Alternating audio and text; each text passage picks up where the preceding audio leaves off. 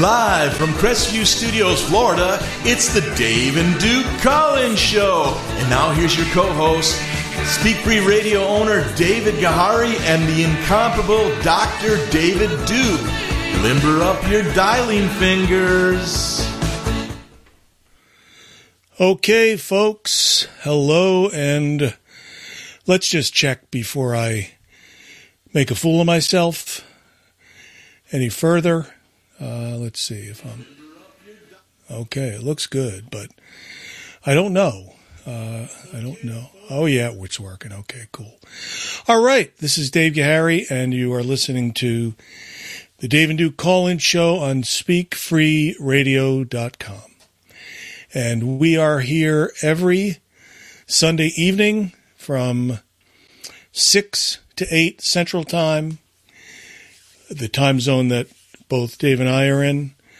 And uh, this is, uh, geez, let's just take a look real quick. Because if you go to speakfreeradio.com and you click on the podcasts tab, you can see the show number and the date and all that. And it looks like this is show 68 already. so we've been doing this for quite some time. So for those uh, new listeners, familiarize yourself with speakfreeradio.com and you can see that um, there's a schedule. It's a 24 7 schedule and some really terrific shows, uh, cutting edge shows. And uh, I listen to them myself. Uh, and they are really uh, wonderful, wonderful shows.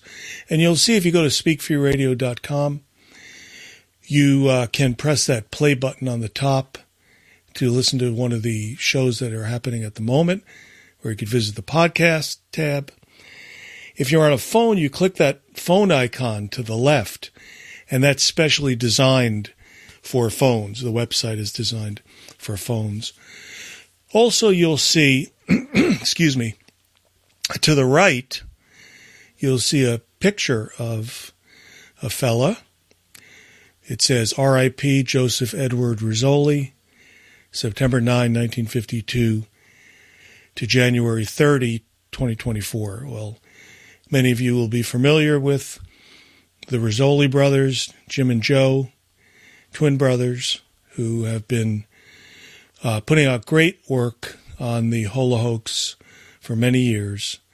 And sadly, uh, Joe, uh, on June 30, um, he passed on. And uh, not quite sure what he passed from, but uh, uh, that is something that, uh, you know, that's discussed and, and is debated because he really wasn't taken care of the way that you would hope that someone would be.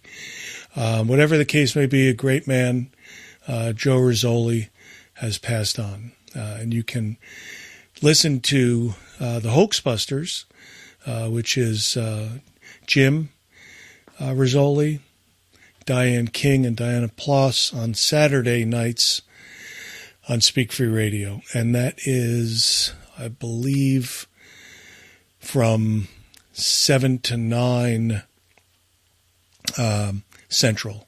Yeah, 8 to 10 Eastern. So that's a great show. So check that out. And let me tell you that, uh, you know, the format the sh- of the show, of this show, is typically that it's a call in show. And so uh, folks can call in, and they do from all over the world. Sometimes it's really busy, and I'm rushing David along, and sometimes it's not and I'm not. Um, but like last week was we, we were ha- we were hammered, um, and so the way it works is uh, folks will call in, they'll come into the studio, and that is by going to speakfreeradio.com and clicking the call and chat tab, and then you'll see the Dave and Duke call and show icon. You click on that, and that brings you into the waiting room. And then uh, we'll bring you in when uh, the time is right to ask your question or make your comment. Uh, and then uh, David has uh, two minutes to answer. That's that's the format. And then about 15 seconds before that two minutes, you'll hear that nice, pleasant NBC chime sound. And then on the two minute mark, you'll hear it again. And Dave will have to wrap it up if he has not already wrapped it up. And uh, that's the show. Two hours of that, just about two hours. And there is an ongoing challenge, which we've issued probably for as long as the show has existed. And that is very simple. And if anyone can meet this challenge and can let us know a greater existential threat to humanity and free speech other than organized international Jewry, let us know, and we will quit the show immediately. We'll just leave. You'll probably get classical music or something. And along the same lines, if you can let us know of a more effective deliverer of that message of Jewish supremacy, which is becoming more and more obvious to more and more people as each day goes along, which, God, that is, it's just a shame that it's here. Uh, if you could let us know who can deliver that message more effectively, more thoroughly, more intelligently, and more, um, I don't know, uh, just more more than David Duke, let us know and we'll quit. Uh, although, of course, neither challenge will be able to be met. Now, today on February 4 at 6.08 p.m. Central Time. I'm going to bring David on, but we're going to do things a little differently today. We're going to try a different format, at least for the first hour, and it might even go to the second hour. Probably will, but we don't know yet. But this is what we're going to do because this is important. And this is one of the reasons why I asked David a while ago um, to do a show like this. And the reason was because I knew what he was like. And I knew what the Jews media uh, said he was like. And that always bothered me. And so I wanted the world to have an opportunity to find out for themselves and to talk to the guy. And I think over this, over one year that we've been doing this, uh, I, I think and I know because I've heard from folks and I've gotten emails and phone calls. Uh, they have seen what he's like, and it's nothing like the Jews media portrays him to be, of course, because that's poison. That's a poison media. So what we're going to do today is we're going to bring Dave on and we're going to do kind of like a who, why, where, what, how type of thing. Like, you know, who he is, how did he get into this, why did he join the KKK, and what things did he discover about that. And we're going to continue in that fashion. What's going to happen is we're going to bring Dave on now, and Dave's going to have 10 minutes to start from wherever he wants to start. And then I'm going to buzz or chime him. And then we're going to take 10 minutes of calls in reference to the topics that David is touching upon. So let's get right to it. How does that sound, Dave? That sounds great. I'm looking forward to it. It's a really good chance to uh, explain more deeply what motivates me, uh, what shaped my life, and my evolutionary trajectory as an individual and as an American patriot. And I do believe a human rights activist in this world. And uh, I think people are going to find it interesting and I hope compelling. We'll see. Yeah, I think they will. So why don't we start right now? It is uh, 6.11 and a half, and uh, I'll chime you when the time is right. Sounds great. All right, so let's start from the beginning. What, chime me uh, one minute before the end of the 10 minutes, and that way okay. I'll wrap up each 10 minute more acutely. Okay. Okay. Go ahead, Dave. The floor is yours. Yeah, ladies and gentlemen, um, I welcome this opportunity just to basically explain to you and to the audience and other people around the world exactly who I am, where I came from, what my motivations are, my real motivations in my life, and the trajectory of my life, my evolutionary philosophical development, political development, personal development. And um, I think that some of you may resonate with the story. Sometimes my story may kind of mix with yours, depending on where you're from in the world. Let's just start off this way. Like most young kids in the world, I grew up with a, an enormous respect for my ancestors, for my heritage, for my values, for my people. I knew what I was. I was an American. I was a white person, European. I was a Southerner because I lived in the South, even though I might have been born in Oklahoma. That's a place my father was for a while, but I was born in, in Oklahoma, but I grew up in the South. And we grew up with Confederate holidays and honoring Robert E. Lee and, and the right of the Southern people to separate if they wanted to, to control their own government, just as the Constitution of the United States, the Declaration defended the right of all people to run their own affairs. And I believed this fundamental human right was true for Southerners. It was true for Americans. It was true for anybody in the world. That one of the basic principles we've had since the time of the Greeks was the idea that we had the right to have a government in our values, in our culture and heritage. And we had a right to love what we were, the way we looked, to love our heroes, to love our great creators and musicians and artists and architects and all the things that made up Western civilization. And I truly love my people. I also grew up uh, from a father who was very, very uh, anti communist. He was a full colonel in the army. He still went to reserve army uh, activities, even though it was long since the Second World War, which he was in. And he was in the army from the time of the, I think, the 1920s. Uh, in fact, he was in ROTC when he was in college. He fought in the Second World War. Uh, he was a very patriotic American and he was very anti communist. He was also in favor of the rights and freedoms of the American people. He was conscious of that. He was also conscious of our European heritage. Uh, he came from the plains of Kansas and and his wife, my mother, from Missouri. Uh, they were pioneers, their ancestors. They were farmers. Um, they were people close to the land and the soil and the traditions of the United States.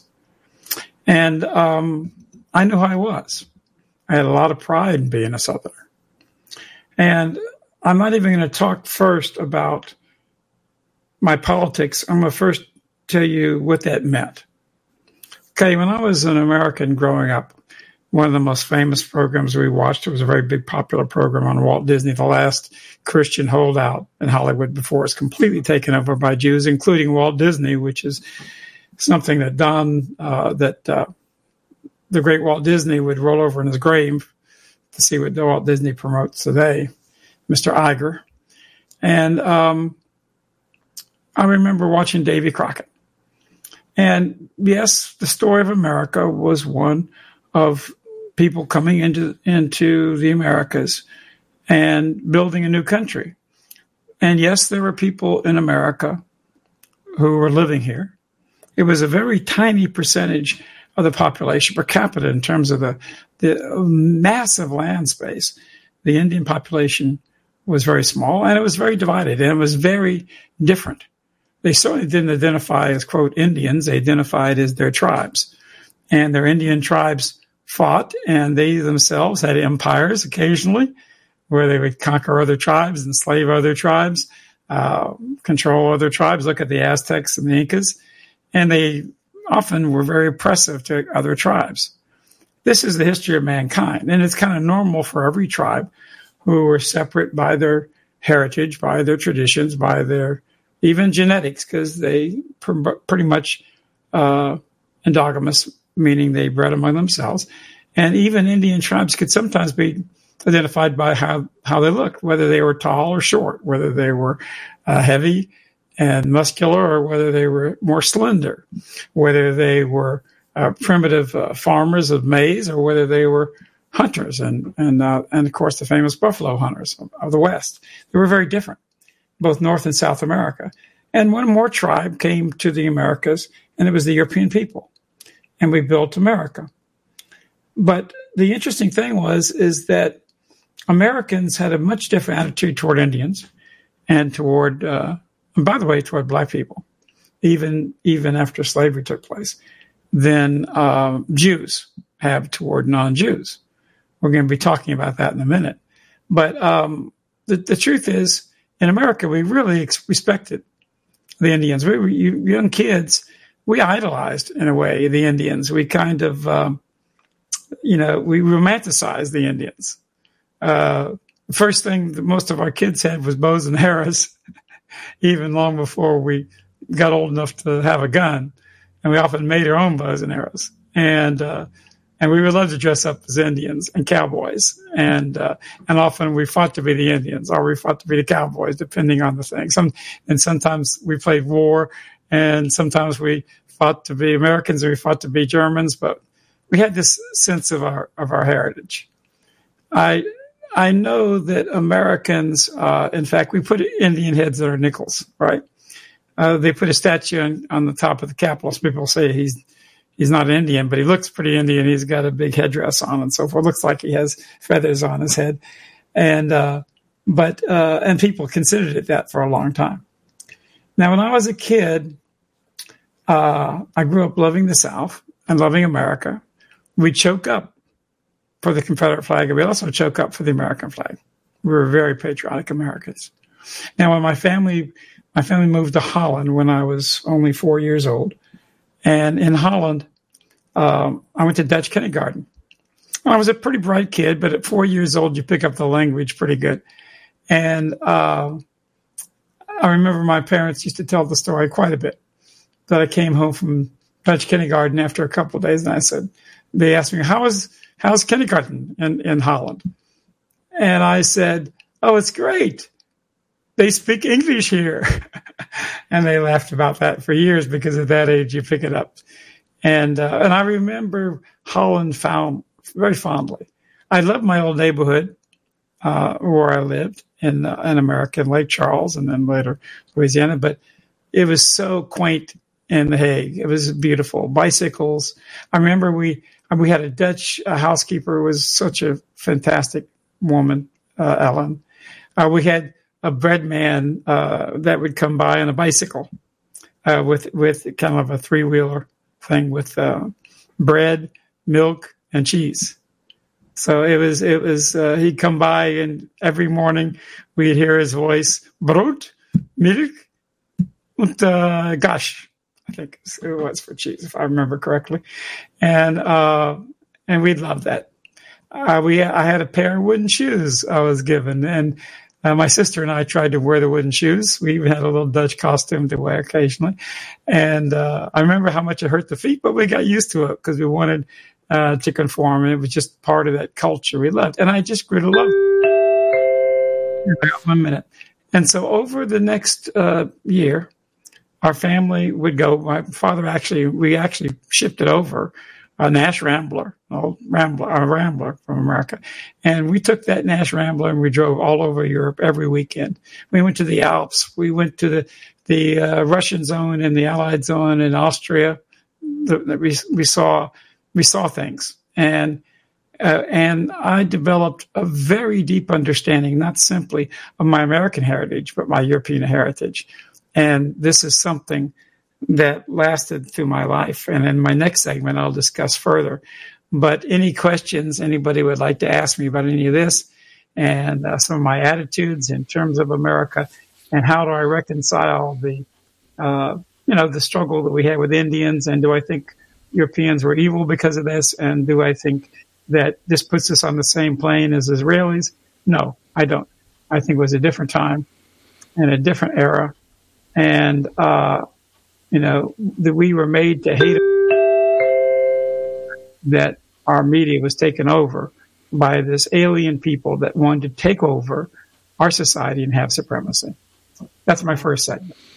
Okay, Dave, thank you. Let's bring in some folks to see if they have any questions related to what you just discussed. Russ, do you have any questions related to what Dave just discussed? Now, I know that uh, David Duke and, and, others, a lot of Christian Zionists out there. I know David's not one of them. But That's right. But there's there's more Christian Zionists actually in favor of the genocide in Palestine than there are Jews in favor of it. And I wonder if David has ever stopped to consider the possibility that the Bible, which I think you believe is the Word of God, is actually the Word of a bunch of uh, pretty filthy Jews. If you, from what I've read, uh, you know, in the Torah, uh, planning all of the various like this attack that, that Netanyahu calls an attack like the one in the Bible against Amalek, where you kill all the women and children. Uh, you know, to me, and I'm wondering if David doesn't sometimes think that it's really not such a wonderful book, but actually a filthy book. Okay, well, um, I, in fact, I planned on talking about some of this and some attitude toward this because it's very important, both religious and philosophical positions that we kind of have to examine, uh, whether we're Christian or not. Uh, you know, it's a very, very important to understand what Judaism is, what Christianity is, what Islam is, uh, and what what the pagan religions of Europe were, uh, as well as the other religions around the world. It's very, very important to to get an understanding of these things. So. Uh, I got two, two, minutes here, so it's kind of hard to answer this question really fully, but I'll try. Um, I think, you know, yes, I think of every Christian at, has at times, and everybody would admit this, has had doubts, questions. Everybody has certainly aspects. There were aspects of the Old Testament I read which seemed to conflict with me with the New Testament, the teachings of Jesus Christ of love and justice and freedom.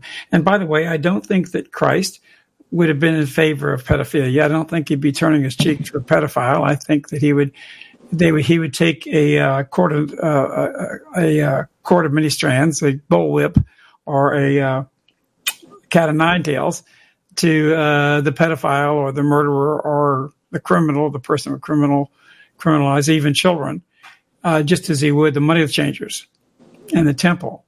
And so, as a Christian, I I, I did see a difference between the Old Testament and the New Testament.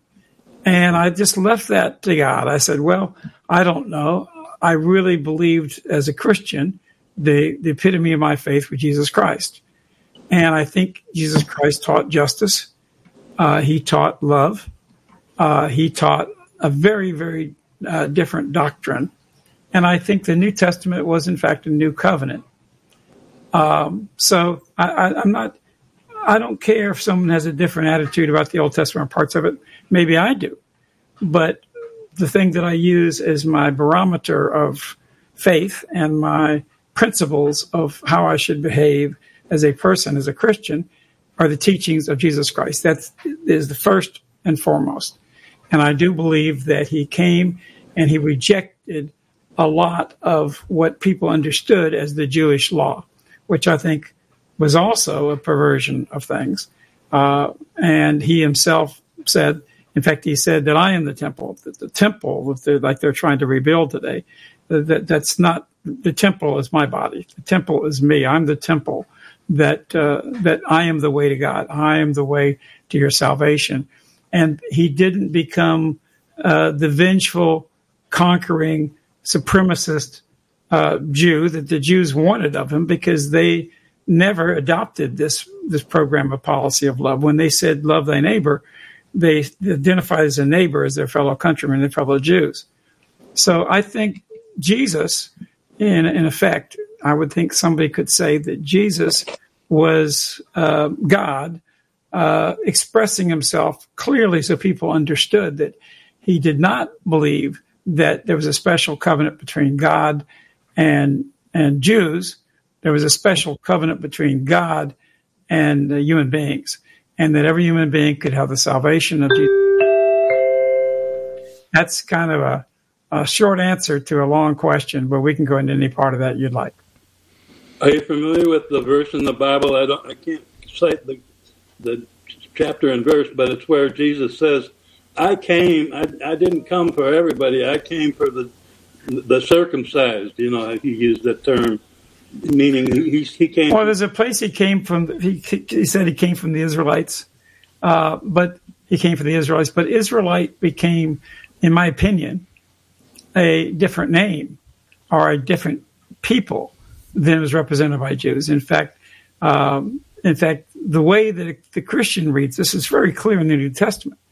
Uh, the the most anti-Semitic book in the world, according to the Jewish elite, to Jewish history, Jewish historiography, uh, Jewish leaders, and the most hateful anti-Semitic book in the world is the New Testament.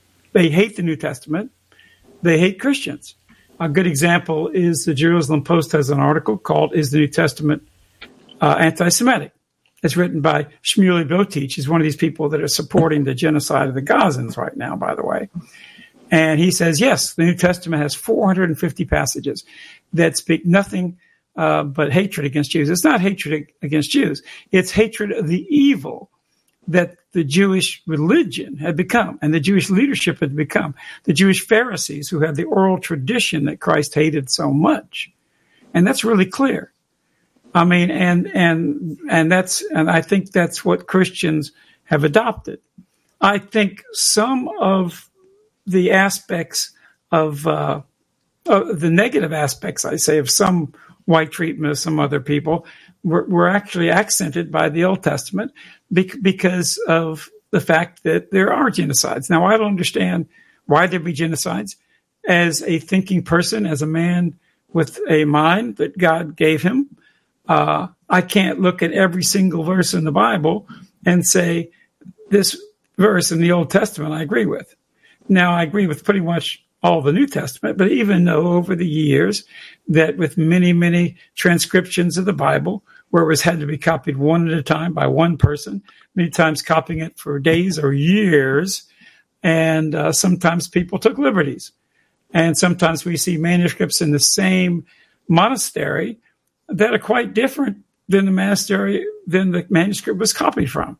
We can prove this because we can look at the older manuscript from which it was called, copied from another person or even the same person, and it's very different than the one that came before.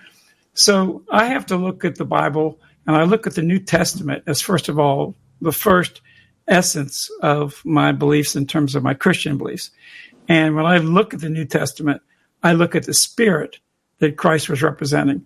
And I think he had a spirit that was very, very different than any of the uh, genocides represented in the Old Testament, even though if, if, a Christian still wants to try to explain that a different way or has a different interpretation of that according to their own particular Christian denomination or faith, I understand that and I respect that.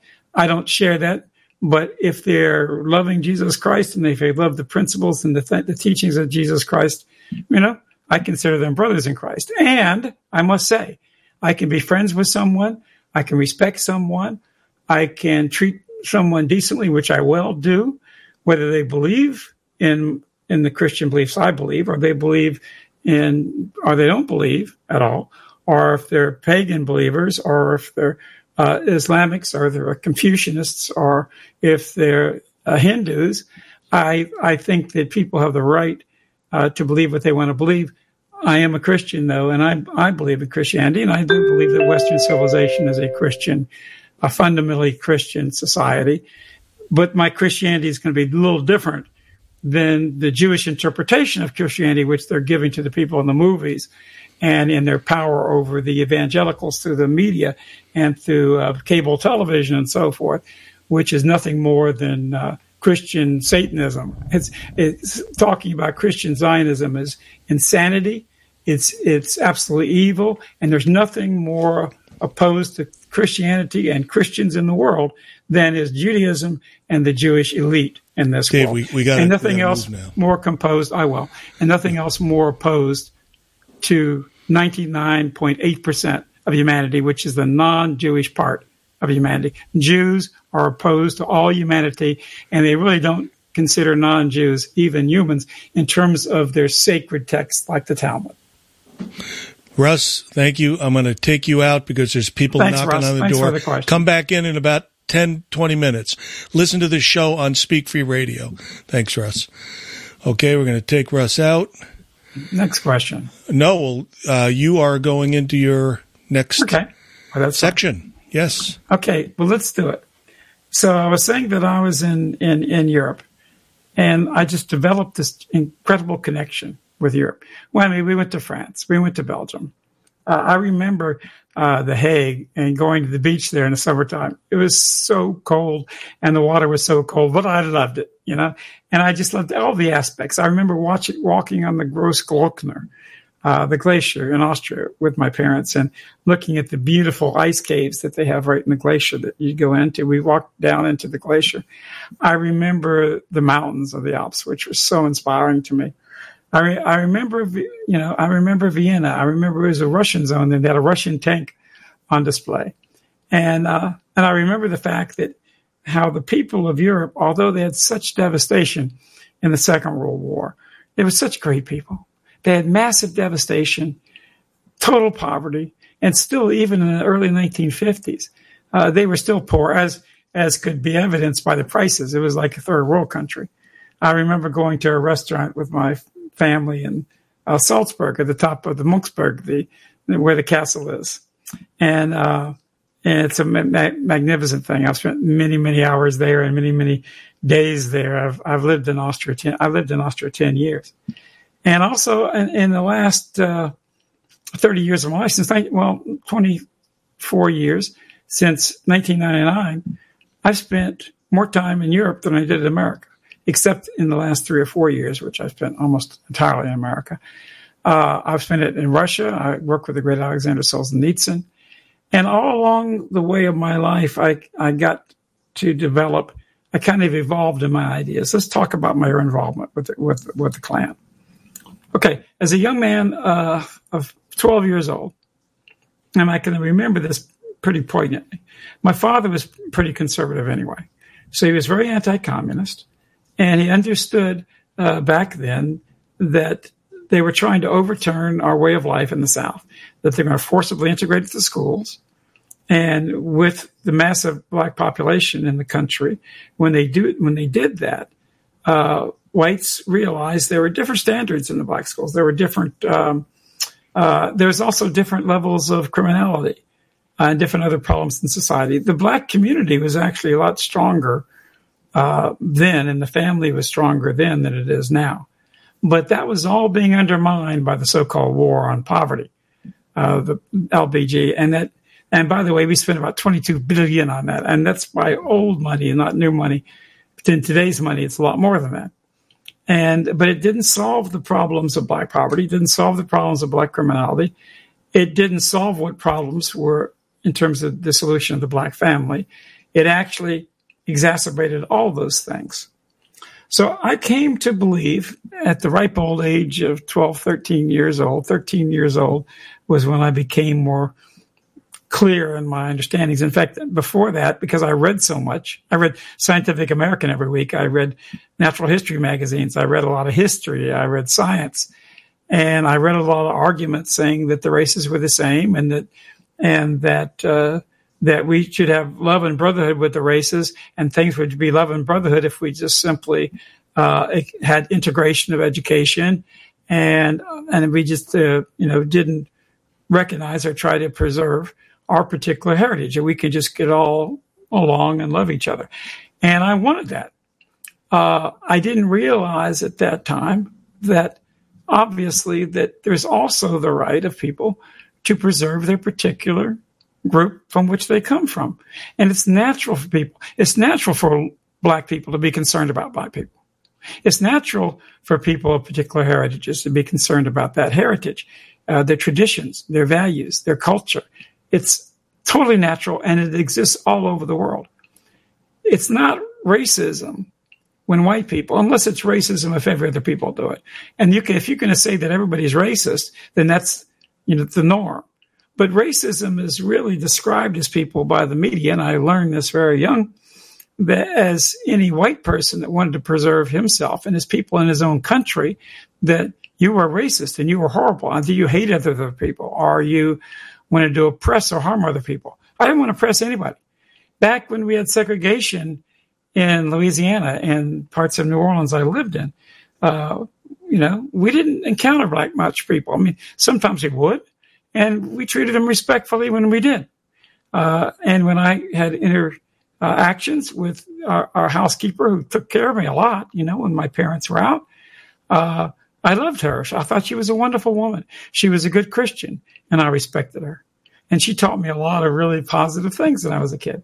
At the same time, I respected her, and she also, one of the, uh, as a black person, told me that she wasn't interested in integration, that she thought God made people different.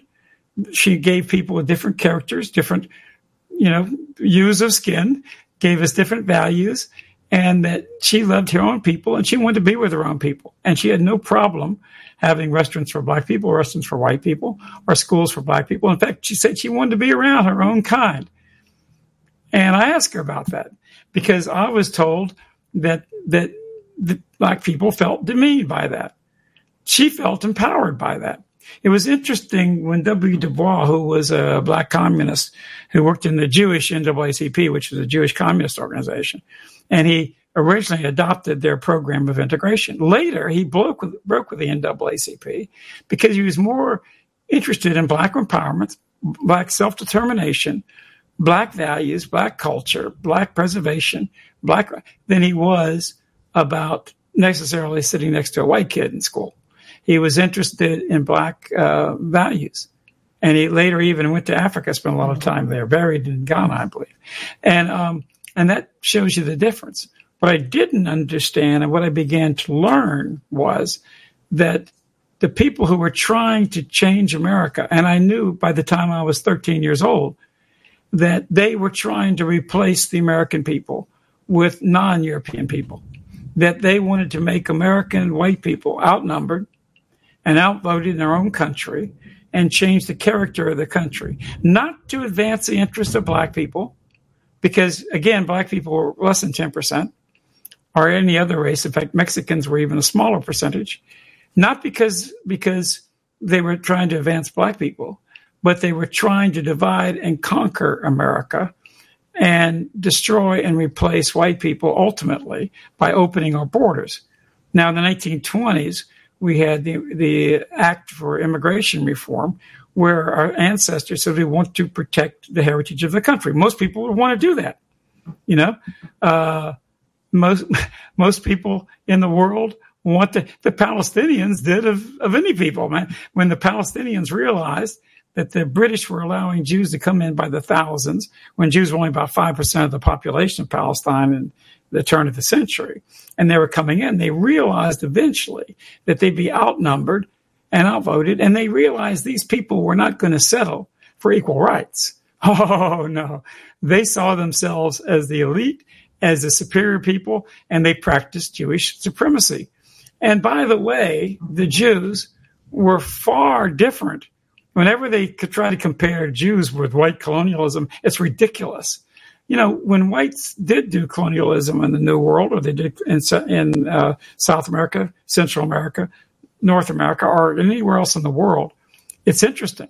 They missionaries came and came to bring in uh, the, their religion to the natives and associate with them and help them.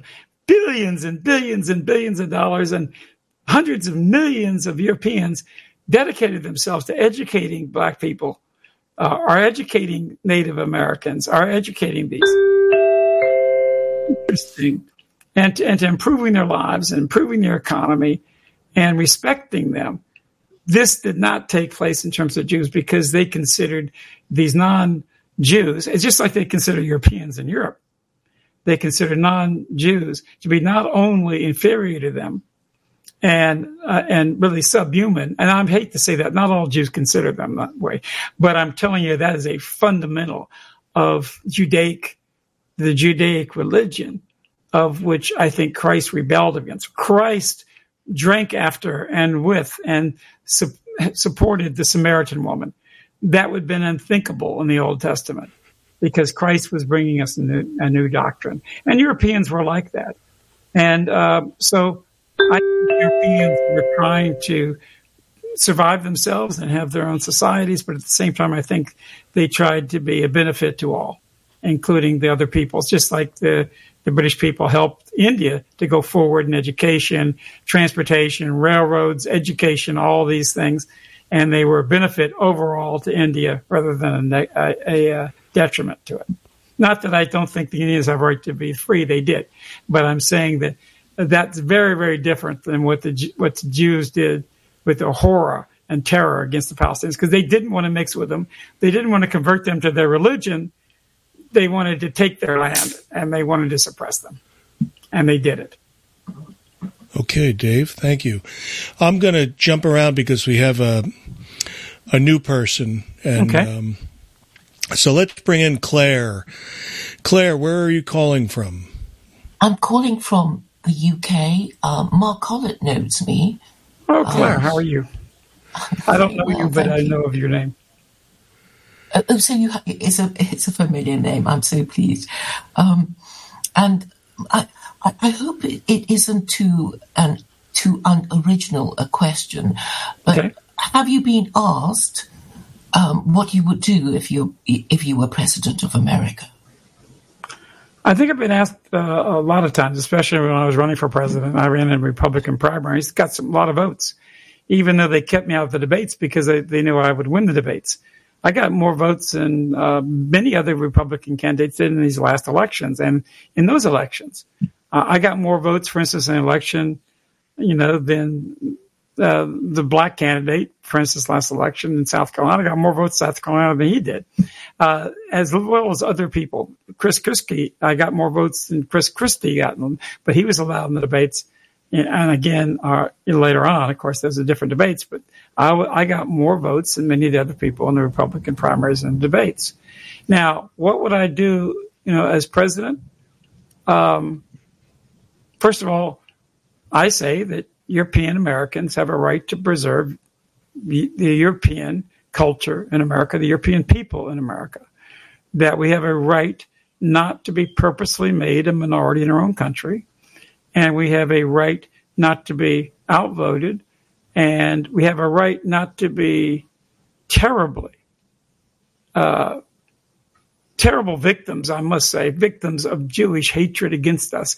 Because we have a media that teaches our children to hate each other and ourselves, that uh, that weaponizes blacks and other groups against white people, uh, tries to teach them how horrible we are. When I don't think we've been that horrible, and also is endeavoring to take away our rights. They are taking away our free speech, our fundamental rights of free speech, which is critical for any human right.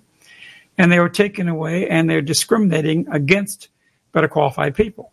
Now, one of the one of the elements that I grew up with, and I'll be talking about that in my next segment, uh, that I grew up with, I've always believed, and I've always stated this when I ran for office in every election.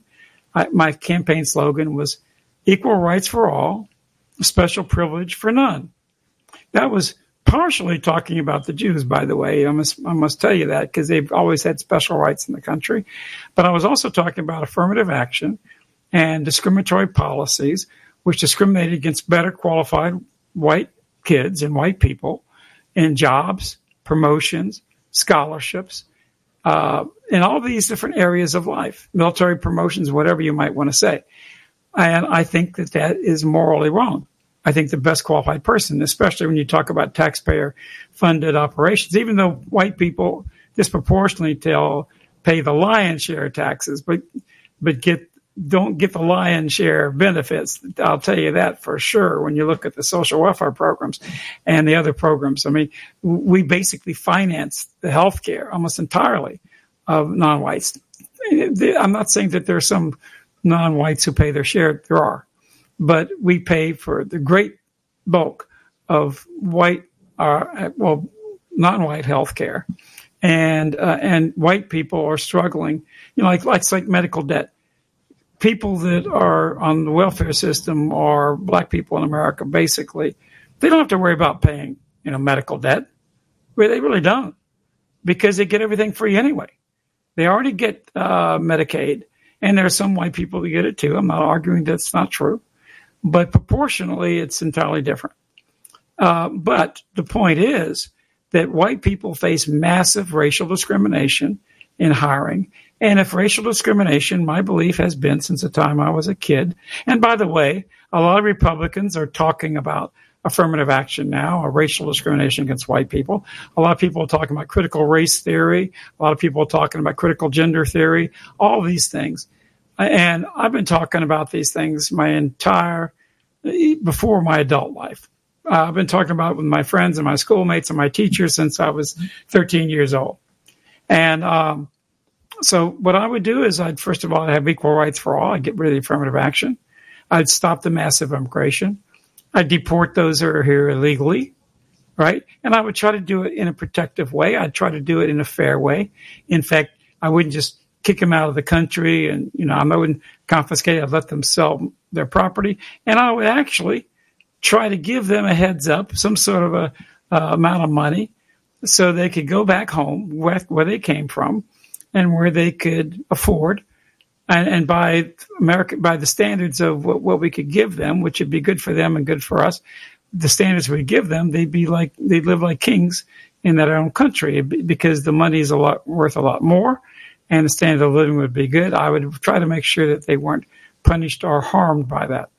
Now, ones who are here illegally, well, they're here illegally and they're, uh, and if they've, if if they've not been a detriment to the country in terms of criminality, if they commit a crime criminality, you know, maybe that's a good reason to deport them. That that may may afford a reasonable thing to do.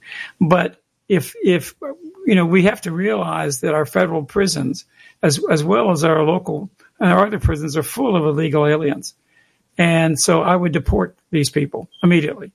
Uh, also, again, for those people who are trying to make a life, who have jobs and so forth. I would also try to make the resettlement, their resettlement back in the countries from which they came to where they would have a benefit from their being here because we would give them support.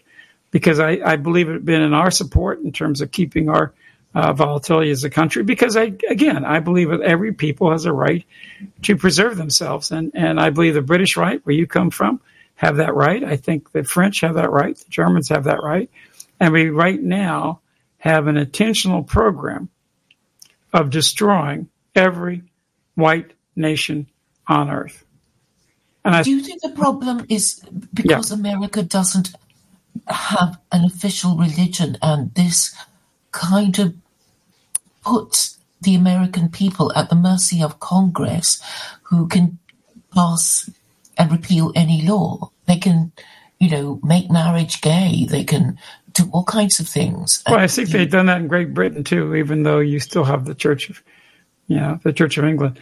Um, I, you know, I, I, agree with you that um, we don't have an official religion, and uh, and it's really interest, understanding. And this is one, and this is where I wanted to get to at some point today in the broadcast. And we're almost out of time in the first hour, but we got a few more minutes um, it's really important for people to understand that when I when I joined the Klan, I joined as a patriotic Southerner, and the Klan was a respected organization in the South. There were many congressmen and senators who were members of the KKK, and that was in the North too. Uh, Colorado had senators who were in the Klan. Minnesota had senators in the Klan. I mean, you, it's amazing. Uh, Indiana had uh, government officials in, in the Klan. And the Klan was an organization, a legal and basically a law and a law abiding organization. Now, my group was nonviolent. I was always, not only was I always opposed to violence and illegality or any sort of terrorism or any sort of cr- criminality against anyone for that matter, but I even sanctified it, you know, in the oath of my organization. We swore that we would not any, commit any illegal acts of violence against any minorities or anyone else uh, we had hard, we are hardcore in terms of not uh, allowing violence, and that's the last thing we wanted. To us, that was the greatest crime uh, someone could commit would be violent uh, in, in, a bad way because that that uh, hurts what our objectives are, our political objectives, our values, and and what we represent ourselves to the public. At the same time, um, what I what I understood was is I came to realize, and this was very early, and I got to go way back to the time I'm 12, 13. By the time I was 13 years old, I learned that the real problem, the real, in fact, even a lot of the fundamental problems that we had in America were not simply the black population in America. It was the Jewish role in trying to weaponize blacks against white people. And also, they weren't really interested in improving their lives. They destroyed the black family by these uh, by these programs. In fact, they wanted black to remain impoverished. They wanted black people to have criminality. Why did they, why did they want that? Because that's how you get a revolutionary kind of proletariat. That's how you're able to organize people politically to challenge uh, the people who rule the country. And if you if you divide people, for, I'll give you an example. Let's like an issue like abortion. A lot of white people oppose abortion. Right, good. A lot of white people uh, are for abortion. Okay, whatever. So these are issues that are important to people. So if we emphasize these particular issues, it used to be that abortion didn't wasn't, wasn't legal just about most of America, but when you have these positions and then you divide people on that one position, that divides the greater vote or the white vote. Whereas when black people and Jews, who are much more motivated by what they see as Jewish interests, or even Mexicans for that matter, they get a collective interest for their people. The other issues don't really make as much difference. What's important to them because they're being taught that whites are racist and they're evil people, so they are they are used by the Jews as a weapon uh, politically and to tip elections. Just like in Louisiana, uh, you know, black voting wasn't certainly as prominent until more recently. Now, with black voting, Louisiana, which is about a third black, in most states, even though I got 65% of the white vote, I would have got elected. But I didn't get elected in Louisiana because we had a 34% black vote, but it was a black vote that was absolutely weaponized against me and white people in the state by the Jews and they used every trick in the book and every sort of evil uh, process they wanted to do. So, so the reason why I actually joined the Klan was wasn't because I was against black people. No, I joined the Klan because I understood that there was a greater threat to black people, white people, all people in this world and in America from the Jewish supremacists who are beginning to take over our media, take over academia, take over our foreign policy, and uh, and using America as a golem, getting us involved in all these wars. And I came believe that came to believe that the last century and almost a, and a quarter right now have been Jewish wars, which were unnecessary because of Jewish power and getting us in these insane wars, which not only caused a lot of death to Europeans and a lot of cost to us, like three trillion dollars in, the Iraq War based on lies with all the entire Jewish neocons and neoliberals, because this was these were that the only organization that I saw, that's why I joined the Klan initially at 16 or 17, was the only organization I saw that was taking a stand, openly talk about the Jewish supremacy, which was the real supremacy. That was a danger uh, to America and danger to the world. That if we didn't find a way to stop these wars and stop this destruction of the great values of Western Christian civilization, that not only would, would our people suffer and be destroyed, which we are being destroyed right now, by the way, by our own government. It used to be our government, but it's not ours anymore. That we're being destroyed by them. And when I came to that realization, I joined the only group basically that openly talked about the Jewish role. That's actually why I joined the Klan. It wasn't because I was opposed to black people. It was because I was certainly cognizant of the fact that Jews posed a huge threat to peace and to this world and to justice in the world, including the Palestinians. Dave, let's uh, just Claire wrote a, wrote something in here, and let's okay. get to that before we go to the sure. top of the hour break. Minutes. Let's do it. Yeah, she said. Uh, I think I expressed that pretty well. Those you, last you did. Points. I'm glad you did. Uh, why keep blaming Jews when it is really about American military supremacy? American military supremacy. I the only reason, see, before the Second World War, we had a very small military. And we built up that military because of the Jews, because the Jews wanted war. Judea in 1933 actually declared war on Germany. In fact, even in Great Britain, a long way from Germany, they have a big headline in the Daily Express and it says, you know, world Jewry, Judea, Judea just declares war on Germany, that they're going to, they're working in every country of the world, Jews all over the world united, and they are powerful in, in banking. They're powerful in money. They're powerful in media. The New York Times was flourishing, which by the way covered up the great crimes of communism. So when she talks about the American military industrial complex, this was created by Jews because first Jews wanted us in the First World War, and I've explained that many times historically. They wanted us in the First World War, and they wanted a First World War because Jews all over the world were supporting the Bolshevik movement worldwide. They envisioned Bolshevism as a way for Jews to control the world. At that time, Zionism and world Jewry with headquarters in Israel, which Ben Gurion, by the way, prophesied that Jewry would become head of the world Supreme Court and all laws would emanate from Israel.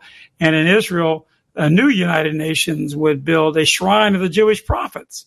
I mean, this is I mean, he actually envisioned in a prophetic section, which he wrote and which is published by Look magazine in America, that Israel become the center of all mankind and, and have a Supreme Court.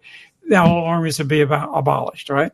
So, but they actually saw communism originally as their vehicle for control because they've always been tribalist. And Judaism itself is a religion of Jewish supremacy over the entire world. It's not even just dominion over the animals. It's dominion over all mankind. And Judaism itself creates all mankind as their enemy.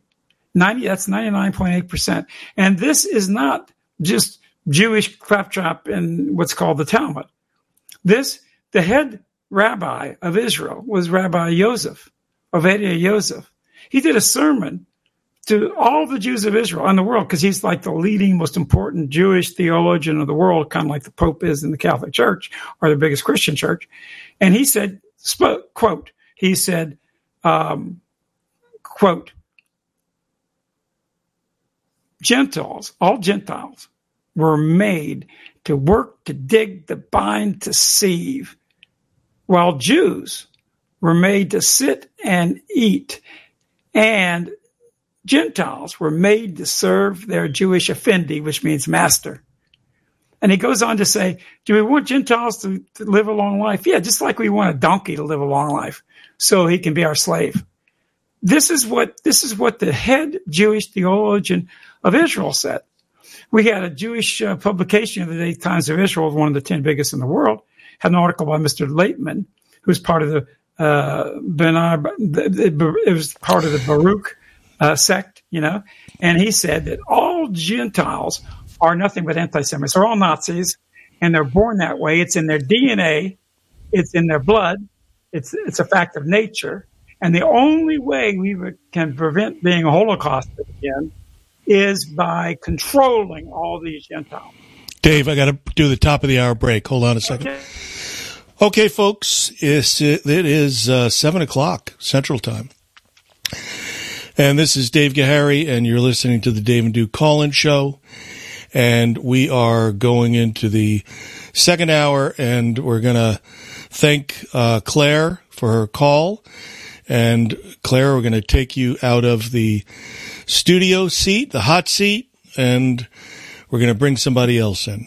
So please uh, hang, well, hang you, out. Claire, and uh, hang out and we can get you back in for another question. Yeah, and I will I will go on a little bit more about your question for a second, but in my ten minute my first ten minute opening for the second hour. You want me to start now? Uh, you want to take another quick call and then start? No, let's just start. Okay, go ahead. Okay, so let's let's go into some of our issue here. When you say the West or you say America, it's not the West. Uh, one of the issues I have with John Mearsheimer, he's what they call a realist, and he calls realism the idea that all these nations all want to do what's in their interest. Um, and and we have to be realistic that every nation wants to pursue its own interests. Sometimes those interests can coincide with other nations and we can work out good agreements and we should try to. And sometimes it doesn't.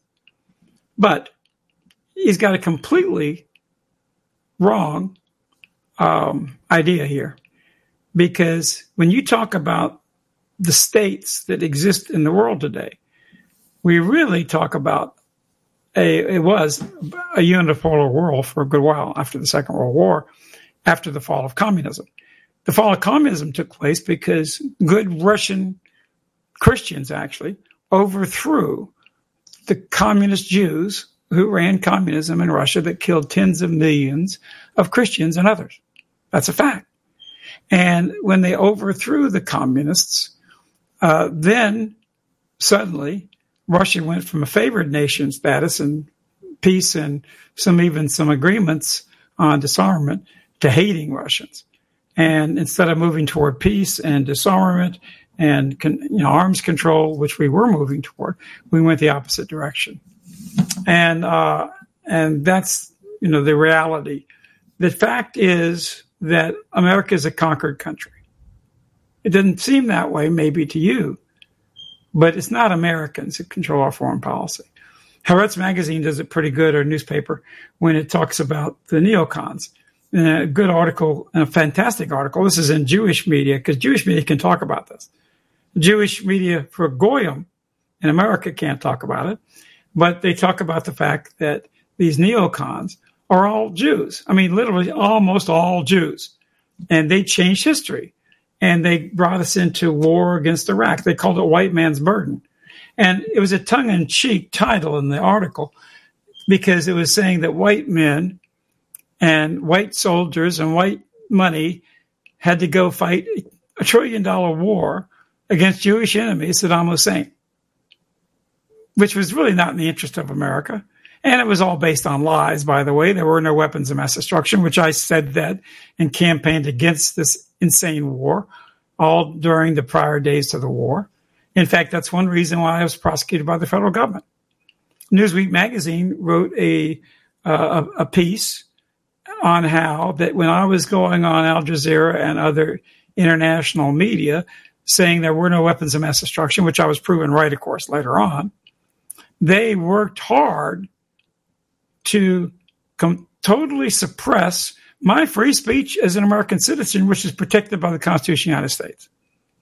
The government of the United States went to these places like Al Jazeera and all international media, and they said, if you have David Duke on, blah, blah, blah, we're going to, you know, ban you from America. We're going to keep you from, you know, having anything on cable in America, this type of thing. And this was admitted in Newsweek magazine. And then later they came up with these, you know, false charges on taxes, which is a thing of choice. Republicans have exposed the fact that they've used this against Republicans, and there's nobody they wanted to use this against than me. And ironically, even though I was charged with not paying my fair share of taxes, it turned out after the audited ordered by the judge in the case, after the audit, after I was sent to prison, the IRS said, well, we finished the audit and Mr. Duke, you overpaid your taxes by $6,000. You didn't falsify your taxes. So, I mean, these are the things that go on because we have a, a Jewish system of injustice today, and that we look at what's going on in the, in, in the in the congressional, for instance, persecution of people, being invited in by the police, you know, just walking into the Capitol, people serving years in prison. It's insane and it's evil and it's against freedom of speech. And there's many times the Capitol's been invaded. The Capitol was invaded by armed, armed Black Panthers before. They didn't serve years in prison. I don't think they served any prison. but uh, it's like this is the realities of uh, American law and jurisprudence. They rule us. Uh, Elon Musk is arguably the richest man in the world.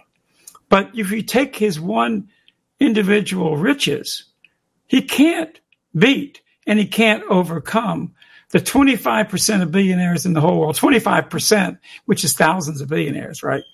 25% of billionaires who are Jews. And Jews are only one fifth of 1% of the population of the world. But these Jews are organized in Jewish organizations fighting for Jewish interests. So that's how the system works. I can show you that eight of the nine biggest contributors to Joe Biden were Jewish Zionists. I can show you that there's two Jewish chiefs, chiefs of staff. These are the people who appoint his cabinet and direct his whole presidency and have him sign in whatever comes on his desk, whatever leaflet they drop in his desk or leaflet blows in the window, um, that they actually uh, are able to get what they want. And that's why they got the Iraq war. That's why they got the Ukraine war. That's why they're supporting this horrific Jewish genocide against the Palestinian people in Palestine because of this power. It doesn't serve America. It hurts America. America is being dragged through the mud all over the world. People hate America all around the world because everybody knows that we are facilitating genocide. This is all true. And we also know that it doesn't do us any good to support these banker wars. We know that the First World War cost 37 million. We know the Second World War cost at least 55 to 65 million probably then 100 million just from those wars. We know 100 million people in the world were killed by communism. And we know that there is no religion and there's no group of people on this earth who are more racial supremacist, more racial, has more racial supremacy, not just in Israel. And the supremacy that they exercise and the genocide that they're committing in Israel is not possible except for Jewish racism globally.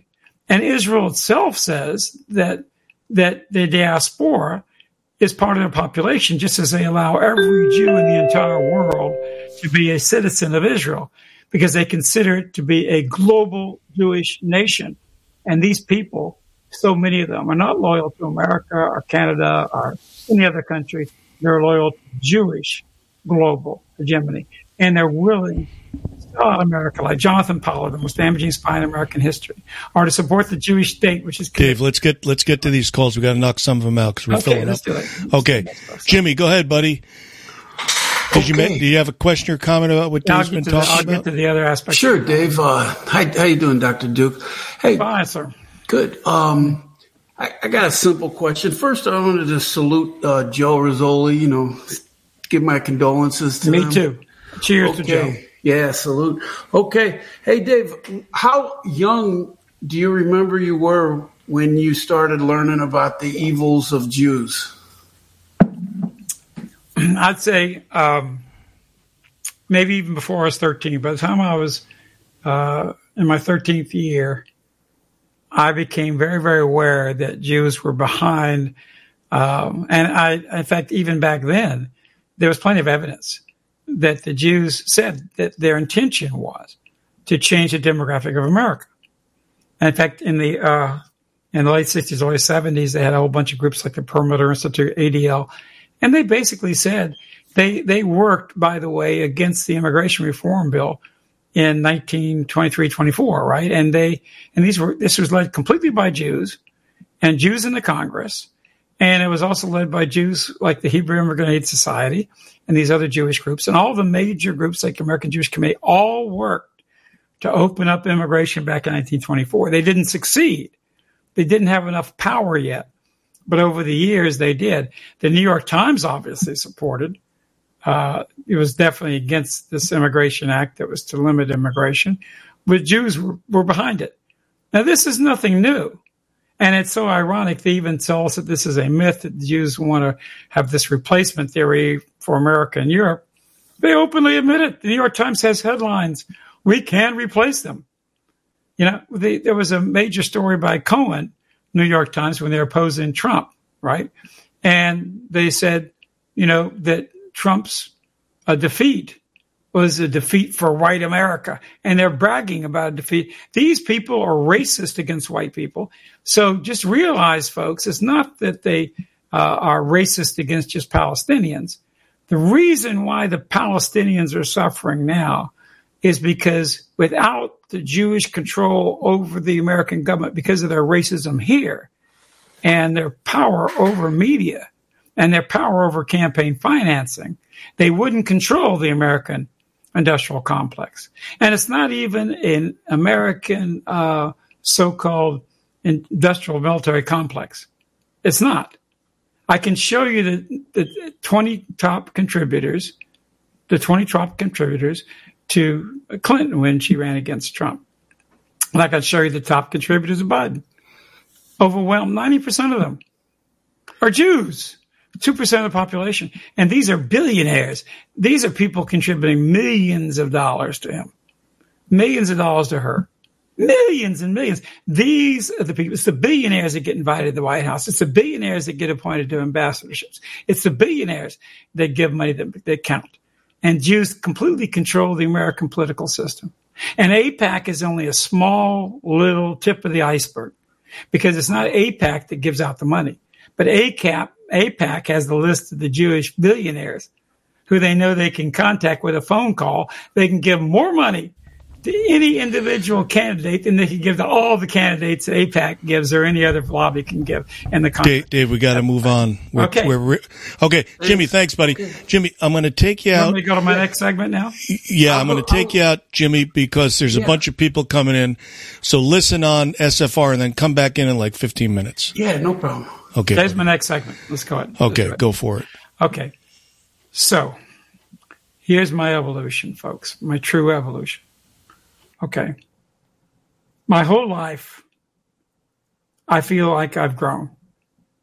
And I think a wise person, as they get older, they realize that they don't know what they know at 20 years old that maybe they knew at 10. They don't know at 30 what they knew at 20.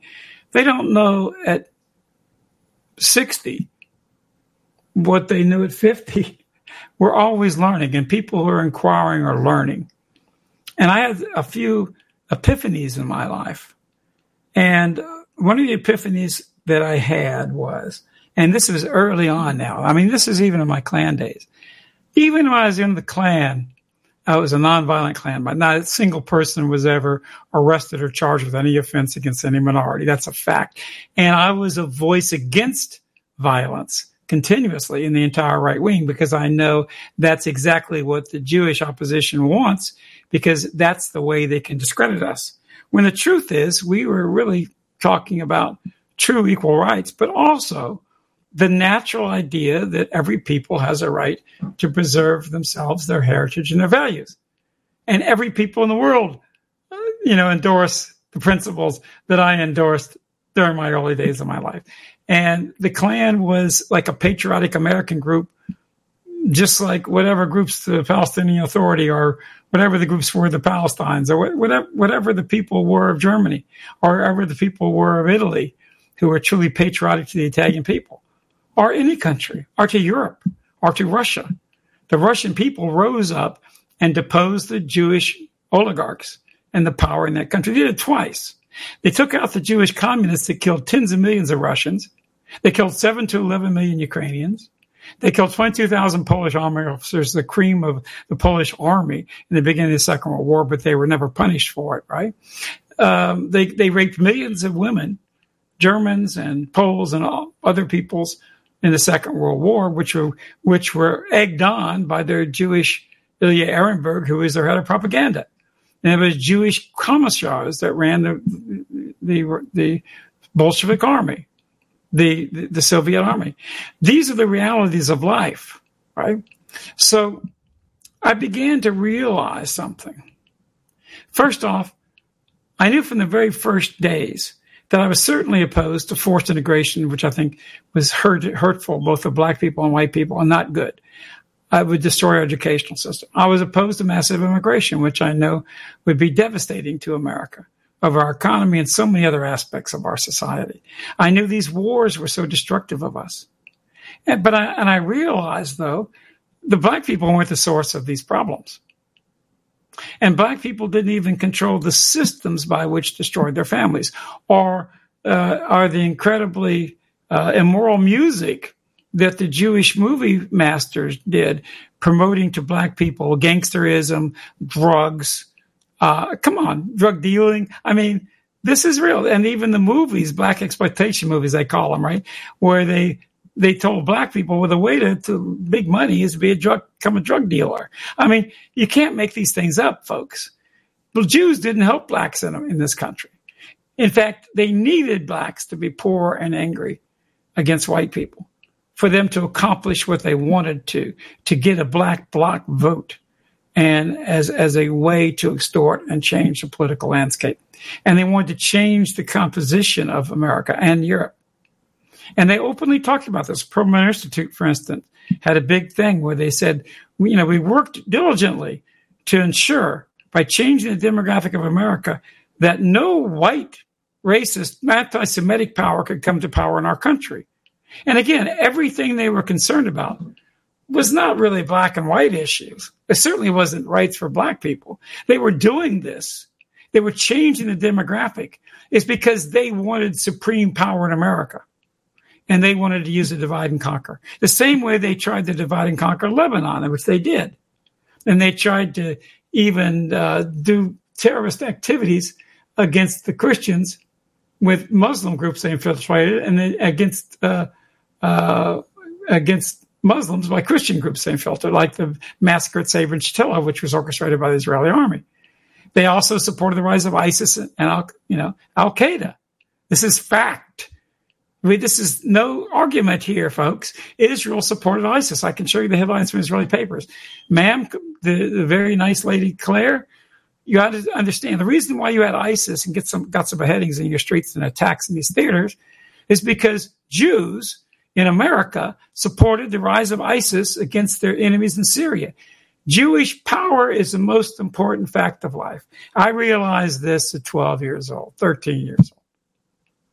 And that's why I joined the Klan. Later, I left the Klan because the Klan was always associated uh, with racial issues that I didn't necessarily agree. Am, yeah, am I am I proud of my heritage? Do I want to preserve my heritage? I think every Palestinian does. I don't think Palestinians want to be wiped out. I think every people in the world do. Every, the Indian peoples in, Amer- in the Americas of different tribes, they do. The the people of India. Gandhi said, "India for Indians." I understand that. And you cannot compare hundreds of year ago policy. America was invaded by Genghis Khan, who had an empire in Europe. America was invaded by the by the Saladins and you know by the, the uh, by the Muslims. Long before the Crusades, by the way, even America, Europe was invaded. Look at Sicily. Look at southern Italy. Look look at the Iberian Peninsula and Spain. I mean, don't tell me about American colonialism. Don't tell me about the fact that white people are somehow some sort of evil. The difference between what white people do when they did expand around the world with their great numbers and their great abilities and and uh, and incredible gifts scientifically and otherwise, they also tended ultimately to make life better for people in the world and to promote education. Even Alexander the Great did that. And most people in the Middle East, in in Asia, even in India, remember are the historically the days of Alexander the Great, and they think he brought a lot of peace and justice and, uh, and peace to the land because they stopped the warring tribes, and they actually it helped uh, certainly some of the development of India.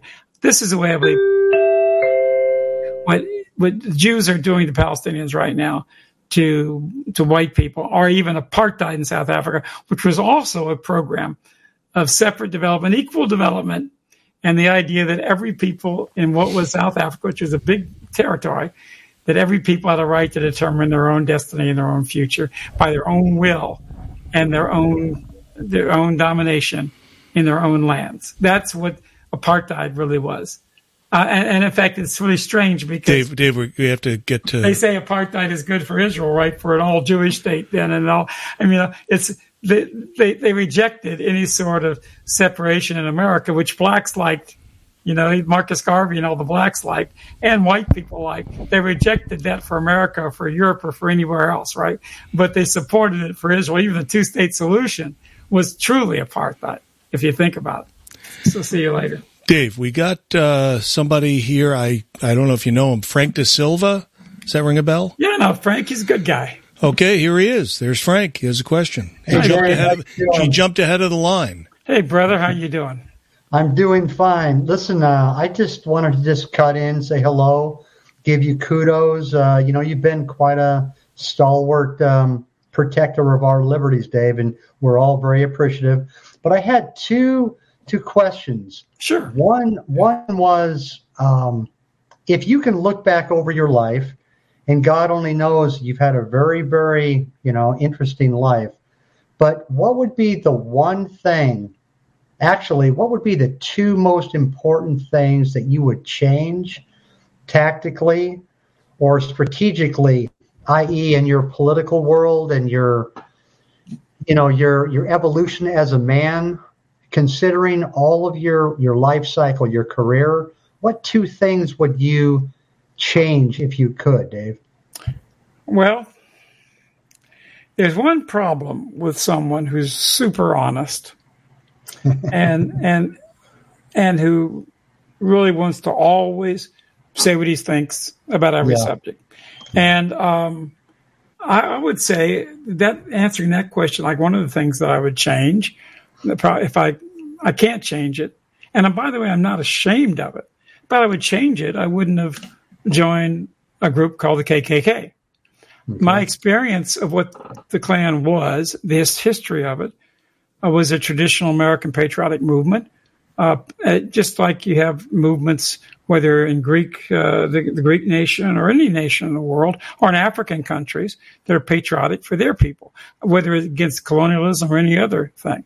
America has been colonized, but worse by the Jews. We've been taken over. I mean, even in the New York Times, David Brooks says, quote, you know, uh, I gave a speech and this woman came up to me. I knew she was Jewish. She knew I was Jewish. And she says, you know what you're talking about? The takeover of the American elite. You're talking about the takeover of America by the Jews. And he admitted in his own column in the New York Times, which is a totally Jewish publication as well, but it doesn't come with a warning label like cigarettes does, right? They don't tell people that the New York Times has been controlled since 1895 by Jewish supremacists and Jews that support such as the, the horrors in Palestine today, you know, and Zionism and communism, by the way. The New York Times is a big supporter. In fact, they covered up the, the uh, Holocaust of uh, Ukrainians called the Holodomor Yeah, and yeah. and they've got nineteen thousand references, you know, on Google to Holodomor, and you got five million references, six million rep- sixty million references to the Holocaust, and the, and the reason why Six million, Dave. Six million was right. yeah, whatever. Yeah. So that's exactly right. So I mean, so think about that, folks. So the Holodomor, which leading historians of the world, and this can be documented easily, you can even look on Wikipedia. They admit that uh, that most of the major historians of the world that studied it said it, the death toll went from somewhere between seven and eleven million. That's by any measure bigger than the Holocaust of Jews. But you don't hear about it. There's no movies about it. There's no memorials about it. There's no condemnation of Jews. Yet the Holodomor was specifically led, the Eichmann, so to speak, if you want to talk about Eichmann as the Holocaust, you know, uh, architect. The Eichmann of the Holodomor was Alexander Kaganovich, the first Jewish head of the Communist Party in Ukraine. Later became deputy premier under Stalin. Stalin married his his you know his Jewish wife, which was his sister.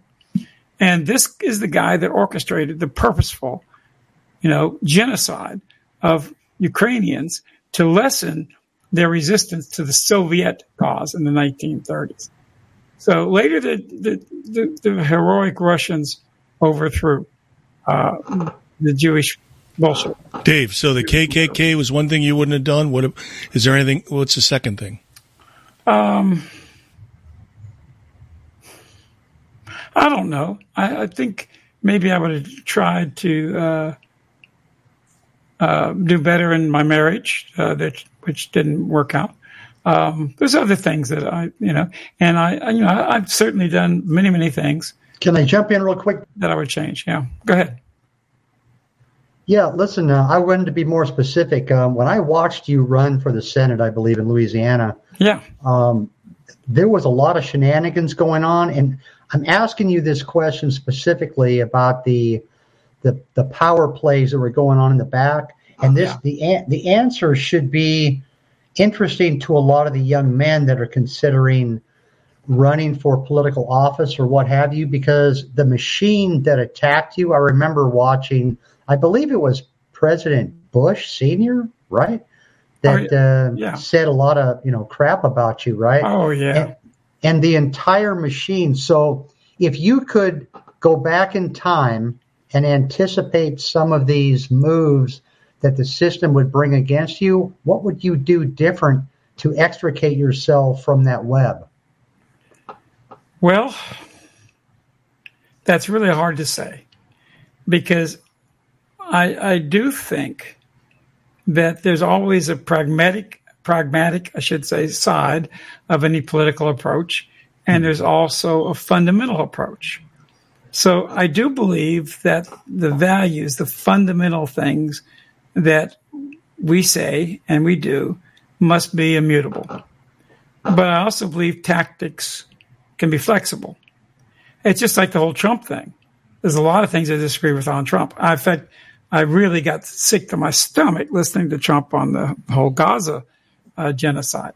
At the Yeah. same time, sometimes we need to make a pragmatic decision and and know if someone will be more helpful to our general cause for our liberation and freedom and future for our children and survival as a people uh, than different alternatives. Because even if we vote or we don't vote, can have a big difference or make a big difference. Those votes that we do cast for or against, or whether we vote or we don't vote, can have a big impact. Everything we do can have an impact on reality. And the truth is, just like in the last election, there's some people I know in the in the cause and the alternate right that uh, that stayed out of it. Even said some people said shockingly they'd vote for Biden. That didn't do us any good. We've had six million illegal aliens pour into this country in the in the past, you know, almost three years now. Six million. That's going to have huge costs in lives of our people in future days and the future struggles for our freedom in this country. It's not that we can't necessarily win, but it's not going to make us any more willing to fight or better to fight uh, than if we had had a little more time to prepare. Uh, also, Donald Trump did some good things. He talked about the um, well, he talked about the lying news media. Boy, I haven't heard any politician say that stuff, right? The fake news media. Uh, that was beautiful. And we know who runs the fake news media. Also, I'm, I'm thinking this about Trump. Uh, I can't stand his son in law. He is nothing more than a Jewish supremacist uh, guy, murderous guy in a real sense, supporting uh, Rabbi Schneerson, along with his disgusting wife. And he was in the White House, and Trump should have never had him there. Trump himself has said that was the biggest mistake he said he had. I hope he corrects that next time. But I think that Trump is saying this. Trump has to give lip service to Jews. In fact, he probably wouldn't have elected. But at this point, all Jews, we know all Jews, or all the Jewish power structure hates him. They might try to give him some money by some voters, like Adelson's uh, old wife, right? Uh, they might try to give him some money as an insurance policy. But I think they know now that Trump has got to know. That guy knows that they are trying to put him in prison for the rest of his life. They're trying to destroy his family, economically destroy the empire he worked all his life to build, uh, disgrace him in every way. I mean, this whole thing with the Carroll case, for instance, with a Jewish judge Kaplan, and then Carroll, she's Jewish too, by the way, and then her her attorney was was a, a Jew, and they were all connected in the law firm. So, I mean, Trump has to know that all the leaders and all the efforts of this Russian inclusion lies were all Jews, and he's got to know that he's betrayed by the Jews. And I have a feeling, I hope, at least I entertain this hope inside. I pray and hope this that if Trump does get elected again, it's no more Mr. Mr. Nice Guy. I think he's going to exact some revenge in some way, in some fashion. Dave, we got to move to the next caller. We're backed up. Jewish elite who are destroying our people. Frank, hang out, buddy. We'll get you back So in. I don't know if that's going to happen or not, but I know one. Okay, thing. Frank? Thanks, I don't man. need another Jewish regime with un- under Biden destroying Absolutely. this country and opening the border. let's let's uh, bring Michael in. Michael, go ahead, buddy.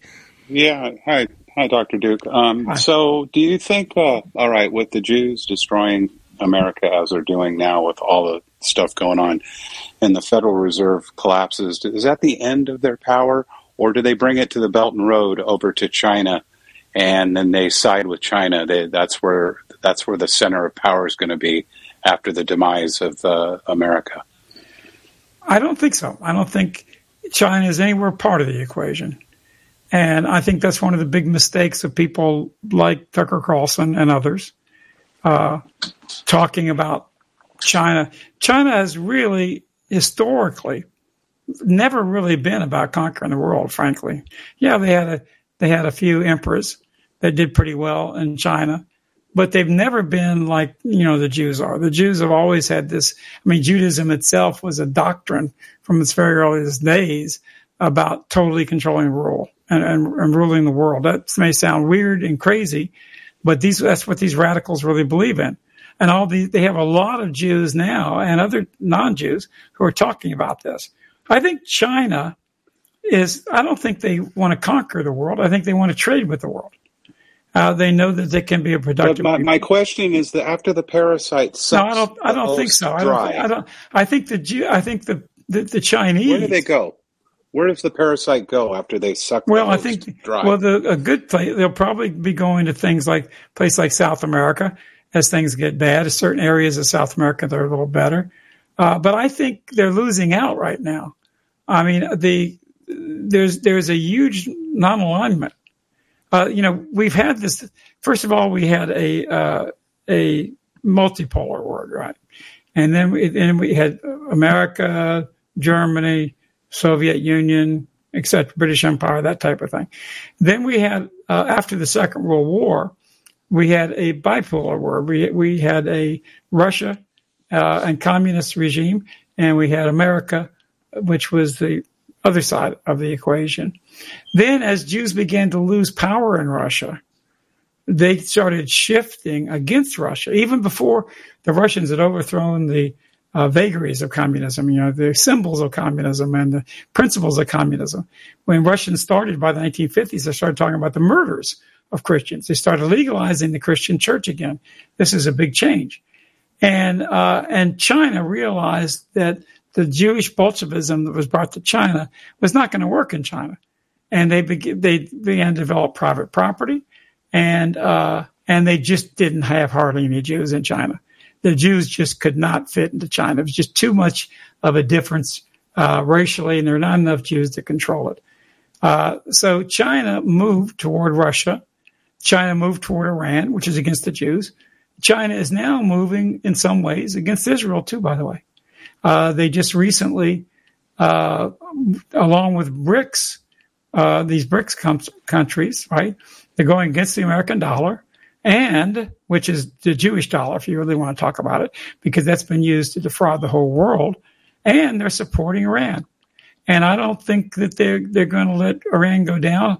And they also understand that they that the only way that that, that you know the right now, Dr. Slattery puts it this way. He describes it very colorfully. He said the Jews are riding, you know, the the uh, the zombie corpse of America, right, uh, to world domination, and uh, they are. But the Jews are plotting really if they control the media of the world, the technology of the world, and they, they control robotics and they control all the media of the world, that they can ultimately infect the world and control the world along with certain key positions of power. If they can maintain this powerful American military and maybe even increase it and increase also the evil that they want to do, because I think that they're going to also make viruses that are going to be racially uh, targeted uh, and that includes non-Jewish, you know, non-Jewish uh, viruses that won't affect Jews, only will affect non-Jews or affect certain races, like perhaps our people or Chinese or anybody else. I think Jews see Chinese as a real threat to them because the Chinese are smart people. They're certainly not Jewish, and it's pertinently, it's, it's, it's perfectly obvious what the Jews are doing in terms of global supremacy and global hegemony. It's not America anymore. It's not Britain. It's not France. It's not the EU. It's basically Jewish power that's now against the rest of the world, which is China, Russia, and the BRICS countries. It's a And Jew, that's- Thank you, stupid. Dr. Duke. Thanks, right, Michael. thank you. Yeah, okay, bye. buddy. Thank you. That's what I believe. All right, let's get uh, Robert in. And by the way, I, I need to make one more last quick comment. Yeah, yeah. sure. That a lot of people, uh, uh, you know, I, I know that there are, are legitimate conspiracy theories, but a lot of people, we get constantly in the right or in the more conservative elements and the more anti-Jewish elements. We constantly are told that uh, the, the Jews control everything, and they're going to control everything. So there's nothing. And, and to me, that's like war propaganda. It's exactly what every war does. The country tries to say to the other country that your leaders are bad. We control everything anyway. So there's no use to fight because you can't win. They try to I demoralize you. Yeah. So I think it's really important to understand that there are countries that are resisting this Jewish power. Russia is certainly one of them. I'm convinced of that. They don't do everything right. I understand they're putting back the vaccines. That's terrible, right? But a lot of countries are fooled as well because the Jews such control over the international media. And that's the power they have over Google and the power they have over the biggest media of the world. Right. Dave, let's get to and, the calls. and that's 'cause- that's the greatest danger. But I think Russia and China aren't, you know, understand that the Jews are a threat to all of humanity. Jews look at Chinese, they look at Russians, they look at Europeans, Africans, all the same. They're non-Jews and they're Right. subhuman, Exactly. and they have a right to rule. No, they're, they're human, actually. The Jew is not human. Okay. There you, let's hear you, Robert. Come on, let, let me hear that new computer. Dr. Duke, can you hear me? Yes, Good. Um, you're coming in Mark Collins, loud and friend. clear, my friend. Mark Mark Collins' friend just did um, got um sentenced for hate speech or something like that. Yes. Um, do, do you think it's it's fair to say it's hate speech to support massive immigration that will eventually end European civilization? Do you think it's fair to call that hate speech? I think hate speech is real. And I think hate speech is Jewish speech, the control of speech by the Jews globally against Europeans, against Russians, against Chinese. There's a lot of anti-Chinese stuff going on, let me tell you, and against uh, against the world that's trying to resist their tyranny. And there's so many threats on the horizon to us because they are really envisioning a tyranny, a dystopian tyranny. I mean, eventually they want to implant chips in our brain. And I don't know, if, I don't think uh, Elon Musk is part of a elaborate conspiracy either.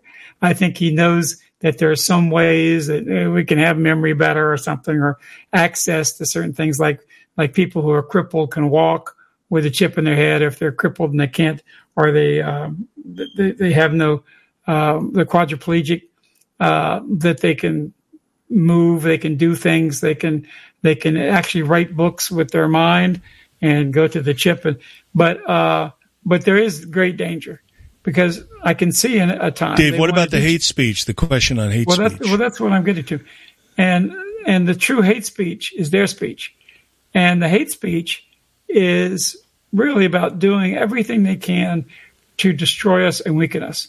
They have are destroying us with the chronic diseases that that plague us through their control of big pharma, which is bas- basically controlled by Jews. The new uh, drug uh, what, what, do they, what they call it? Ozympia, something like that, on diabetes is a horrific drug and uh, they they really are making lots of money, and they want us to be sick. They want us to get old. They want us to get Alzheimer's. Uh, they want us to become uh, human kind of slaves and robots to them, and it's a real threat to all of us. The technologies that are being because now they can follow us like no other system in the world. They can listen to everything we say. They can track us. They can even do their publicity or their AI in a way like Elon Musk says they're using AI to lie to us. And they are. I've been doing my own experiments without proving it. We we got to we got to go to the next call. Thanks, Robert. We'll try to get Yeah, you I back. gotta, in. I All gotta right, go buddy. back to my narrative too. Well, let's we got to knock out some of these calls because they've been in here for a long Well, time. we've got three or four No, just no, recently. yeah, one, I know, but more, and then I'll go back. We're we're running out of time. One more. Okay, Goose, go ahead, buddy. You got the floor. Yeah, I'd like to. Uh, I- I'd like to uh, give mine to my elder Frank DeSilva. You can just pass me along. Okay, buddy. Thanks, okay, man. well, great. I love. All right. So let me give All my right, next go ahead. No, here he is. Frank, go ahead. Goose Goose passed uh, passed his chit over to you. So Yeah, you've got, thank you kindly. you've got the Thank, floor. thank you kindly, everybody. Gary, I wanted to just say something to you. Heads up. Um, I'm using uh, StreamYard to do uh, live X's, but this is really a nice format, brother. You're doing really good. Oh, thank you. I'm, I'm going to forgive you for calling me Gary. Oh, Okay, I'm so let me do one of my That's David. I'm sorry. I'm sorry. I don't care. Happens all the Sorry. time.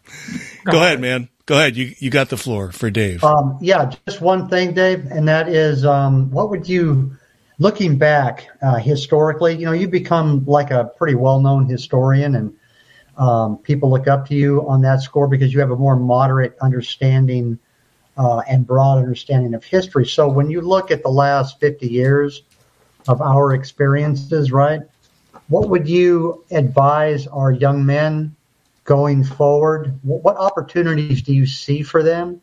And um, what avenues should they stay away from going forward? Well, I think they should stay away, especially now, of any sort of uh, illegal or violent activity, because we're really in a battle that's going to make the difference in this world. We're in a battle for the mind. And if we lose our people's heart and mind, Napoleon said it right that the physical, uh, the mental is the physical is three to one. And that's true of every army, it's true of every people. And what we really got to concentrate on is getting the message out, the truth out on these critical subjects like uh, Jewish power. So that's that's where we are, and uh, and that's what I suggest people do. It also to say to people and the young people, uh, don't join the army for God's sakes. Don't go anywhere near the army. Uh, you know, don't go kill be killed in these Jewish wars. Uh, Join the Navy.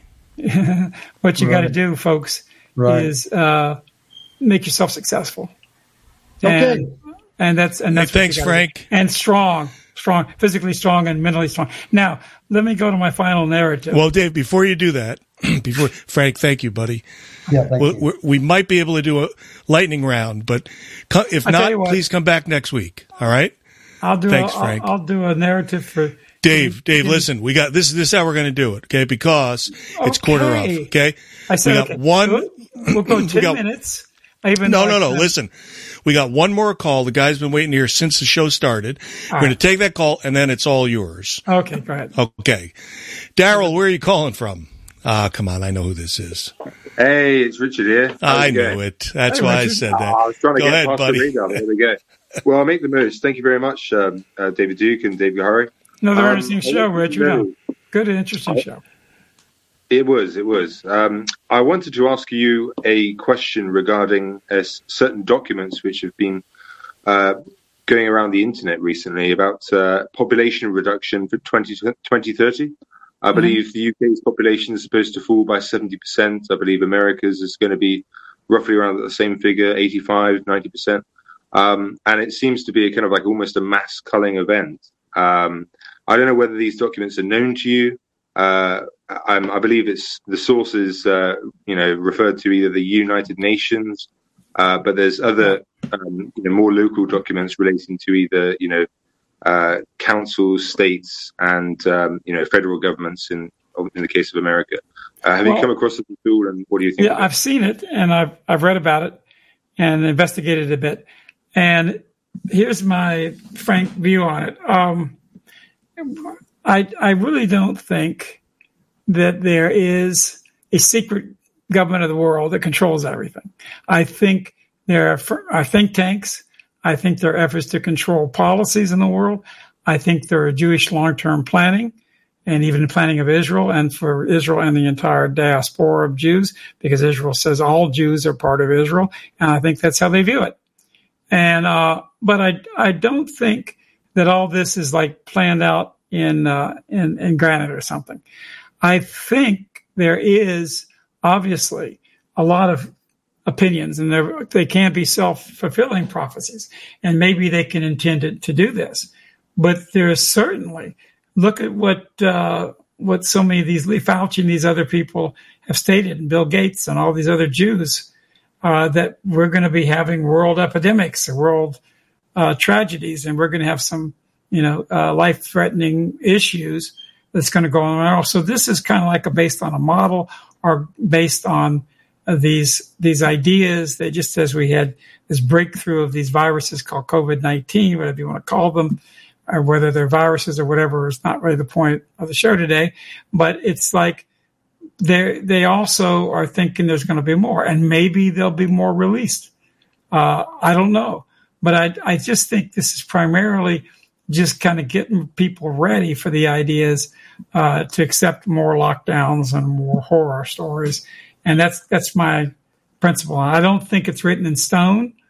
I don't think there's going to be necessarily any population drop. We're already supposed to have gone down no. two or three feet in the uh, in, in sea levels. You know, in term, or we're supposed to be yeah going under the water two or three feet on most of the coasts. So uh, so that's it. I mean, you mentioned it wasn't cut in stone, Dr. Duke. Uh, I, I, wanted to ask, following up that uh, uh, initial question, with um, the Georgia Guidestones, which yeah. were blown up, I believe, in 2022, uh, July, mm-hmm. if I'm not mistaken. By um, some crazy woman. Well, yeah, and like, but I'm guessing that that was given that it did mention population reduction. I think it was like 500 million, or was it? For, um, I think it was a certain figure that they they uh, they wanted it to keep at. Well, um, there were always uh, there's yeah, always yeah, that's people. what it was, 500 million. There's there's even right, right. eugenicists that have suggested that we do much better with the smaller world's population, uh, but of course, again, it, it's people have all these theories about things mm-hmm. and they think I got an answer for the world. It, I don't think the guys get any power that he that his prediction has any reason to come true. Okay. Um, yeah, I understand. So so I those those kind of things I just don't worry my mind about. I worry my mind about maybe preventing second or third world war, which we have a real good chance of right now. That's a real threat to the existence of humanity. Uh, it is a threat uh, I think that the next great super weapons, which is going to happen in a war, uh, because it can be done by any college graduate who studies biology, uh, mm. the next weapons that's going to be employed are massive uh, viral type weapons, are toxic type weapons uh, that can be transferred and uh, transmitted and can destroy whole populations of a certain genetic of certain genetic markers in them and Israel has been making that since 18, oh, excuse me, 1998. That's according to the, I think the London paper, the big London paper, London Times. So um, that's what I think I'm more concerned about at this time uh, than these other issues. And I think they could certainly do that. And I think that if Israel, I, I don't think Israel will go down like uh, Scott Ritter tries to say that the, the end of Israel is coming. I think Israel will be dedicated to taking us down first. They'll be willing to cause some sort of crisis or some sort of um, mass uh, murder, some sort of mass destruction um, to take the issue off of Israel uh, and to lessen their uh, vulnerability. That's it. I'm going to go to my close now. And sure. Dave, okay. Thank you very much. I tell you what, Dave, if it's okay with you, I mean, it's now 50. I got 10 minutes for the end of the show, a little bit, a little bit before that. I'm just going to close the show with an impassioned 10 minutes to fi- finish my narrative story. I missed my last narrative. Of course, anyway. Dave. Are we going to do the after show show? Uh, with a for timer a minutes? For, for, with you there too for 10 minutes. Yes. Uh, right. And, I already ate. So okay. That's, I'm not going to go away. Okay. So okay. let me give my final narrative here for the okay. show. Okay. Go ahead, Dave. Okay. So here's the facts, folks. I've evolved in my life, and my thinking has evolved. And I realized today a lot of things I didn't understand as a young man. And I realized today that you catch a lot more flies with honey than you do with vinegar. And I do believe that most of the people in the world, for some reason, have some sort of innate sense of justice and what's right. And even even the people of Uganda, right? I mean, that's a very primitive country toward most European countries in terms of education, in terms of income, in terms of literacy, all those things. but the country of Uganda, they gave a big speech in the United Nations the other day about how wrong it is to destroy young women and young men, destroy their bodies, and uh, say that there are not not such thing as men and women. That that's just a uh, gender construct. I I think that um, the way that we have to reach out to the world right now, and we do, because we are going to be a country, by the way, that has huge demographic issues. If we have a civil war, uh, it may not turn out the way we want it to turn out. It would be better for us to come under, come to an understanding with other people and point out to them who the real enemy of our society is.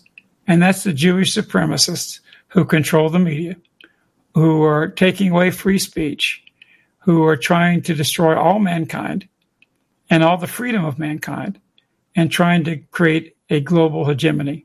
And they're willing to douse this world in war and oppression and take away every sort of liberty and human right that you can ma- imagine. I do believe that freedom of speech is the most important right of all. And that's because without freedom of speech, and that's why our founding fathers put it as the First Amendment, you know, they didn't put it about some law about genocide or murder was the First Amendment. They put freedom of speech. Because without freedom of speech, they can get away with mass murder. They can get away with mass incarceration. They can get away with any crime.